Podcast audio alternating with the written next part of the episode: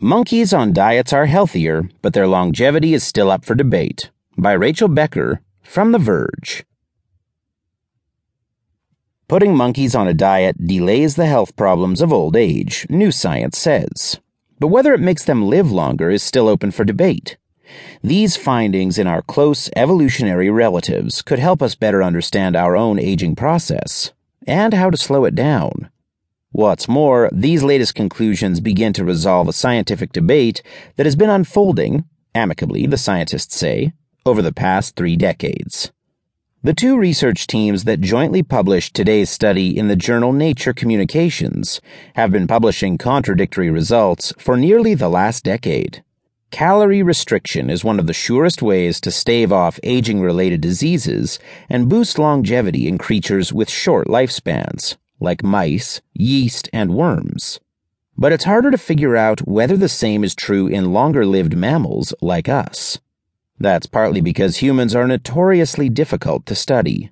Still, one clinical study of over 200 people with healthy weights found cutting a person's calories by about 11% for two years reduced their inflammation and risk factors for heart and metabolic disease by the end of the study but they also had much lower bone density, which worried the researchers.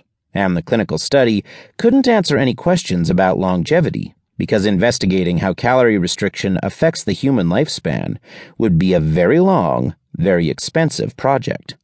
That's why, in the late 1980s, one team of researchers at the University of Wisconsin and another from the National Institutes on Aging turned to rhesus macaques. Their lifespans are about a third the length of ours, but they develop and age very similarly. They get gray hair, their skin sags, and they get sick with the same diseases that aging humans do, like cancer, diabetes, and dementia. In 2009, the team at the University of Wisconsin published their first findings, 20 years into the multi decade study. They had found that restricting the monkeys' calories by 30% reduced their rates of diabetes, cancer, heart disease, and death. The problem was, three years later, the National Institutes on Aging, NIA scientists, published the opposite results. In their study, caloric restriction didn't affect survival, although it did improve the monkey's health.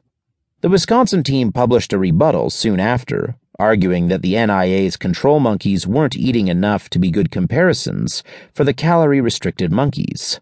They had looked at some published data and took snippets, and by that data, one would suggest that the NIA control monkeys were eating less than the Wisconsin control monkeys, says Julie Mattison, the lead author on the NIA's 2012 study and on today's joint publication. But, Mattison added, when she looked at 25 years of data, it was clear that the NIA's control monkeys were eating as much as they wanted. It was like, well, great Scott, we have to resolve this, says Rozalyn Anderson, the senior investigator on the latest studies coming out of Wisconsin, and a co author on today's paper.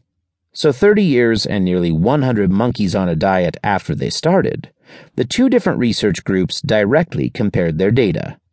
Combined, the studies agree that restricting calories can improve health and delay age related diseases. The point of contention remains whether caloric restriction can improve survival. The calorie restricted Wisconsin monkeys survived about 28 years, which is longer than the average of 26 years, and longer than the controls. But caloric restriction didn't seem to have much of a specific effect on the NIA monkeys' lifespans. Both the dieting and the control monkeys at NIA survived an extraordinarily long time more than 40 years in some cases. So, what accounted for the differences? Probably diet, at least in part. The monkeys in both studies were mostly fed pellets, made up of about 60% carbohydrates. But the NIA monkeys' pellets were made from natural food sources, and the carbohydrates only included about 7% table sugar. At Wisconsin, the pellets were much more processed and artificial, and the carbs were nearly 45% sugar.